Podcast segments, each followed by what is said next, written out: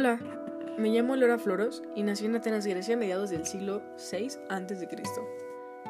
¿Alguna vez te has dado cuenta de los objetivos que somos? Déjame plantearlo un poco mejor.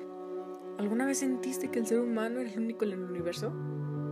Hablando de que si existe o no vida en otros planetas y el por qué no han venido a visitarnos, del valor que le damos a las personas y cosas como a la familia, que esta por muchos es adorada y es lo mejor que les pudo haber pasado en la vida. Pero mientras para otros es lo peor que les pudo haber pasado. Relativamente todo tiene sentido para alguien. Cada uno le da su propio sentido a las cosas y a la vida. Pero, ¿por qué muchos caen en este pensamiento tan ordinario sobre lo que debe ser? Déjame contarte un poco de mí y el por qué llegué a esa conclusión.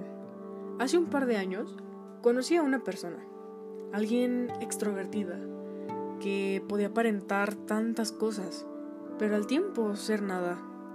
Para mí en ese momento no era nada, solo era una persona más. Y con el tiempo se fue adentrando un poco más en mi vida, y nos volvimos frecuentes, y pensé que podría ser para siempre. Ya saben, la tonta idea de el amor y el final feliz. Entre más le conocía, más quería pasar el tiempo con ella, hasta que entendí el valor con el que esa persona me veía. Para mí podía ser y significar mucho su presencia en mi vida, pero yo ante ella solamente era una experiencia más. Y pasó lo que siempre pasa cuando idealizamos a una persona. Le aumenté el valor que ella tenía, y no con esto me refiero a que como persona no vale nada, sino que le aumenté el valor en mi vida. Y no valía tanto. Durante toda mi vida siempre pasé por situaciones como estas situaciones donde una y otra vez me quedaba decepcionada, hasta que un día pasé por algo aún peor. Mi familia seguía y, y sigue una religión, una donde un Dios es el centro de todo, donde sin Él tu vida no vale nada. Él es la razón por la que vives y por la que supuestamente se tiene vida eterna, el único que te puede juzgar, aunque todos se sienten con el derecho a hacerlo. Digamos que dentro de estas personas que lo predican, le dan su propia interpretación y dentro de su intento de compartirlo terminan haciendo ofensas y actos juiciosos y discriminatorios. Hasta algún punto se puede decir que es más como una amenaza o un condicionamiento. Muchas veces se me repitió que sin un Dios yo no sería nadie. Que sin un Dios me iría mal en mi día con día. Que el no tenerlo presente en mi vida me llevaría a pecar. Constantes ideas que no tienen ni coherencia. Porque alguien que me ama y que me crea su imagen y semejanza podría rechazarme. ¿Por qué pecaría si ya tiene predeterminada mi vida? Si él que lo sabe todo y lo que puede pasar, ¿por qué no me detendría? ¿Por qué incluso él haría que yo pecara? Y no fue hasta que por un momento sufrí de una falta de fe todo lo que me habían cimentado e inculcado, todo lo que construyeron en mí, se fracturó y comencé a cuestionar.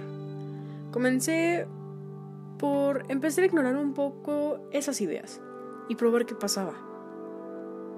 Y honestamente, no pasó nada. Nada cambió.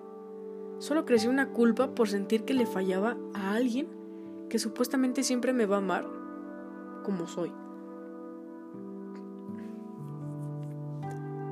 Pero la pregunta final se hizo en, ¿realmente a quién le estoy fallando?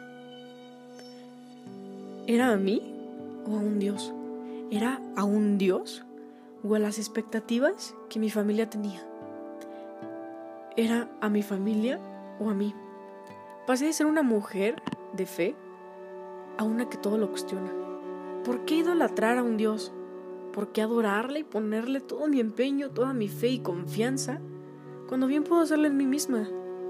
Todo el concepto de un Dios y de una religión se volvió subjetiva. Ya no valía como antes. Ya ni siquiera podía verla como antes.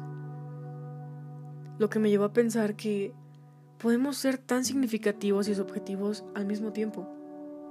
Podemos serlo todo y al mismo tiempo ser nada.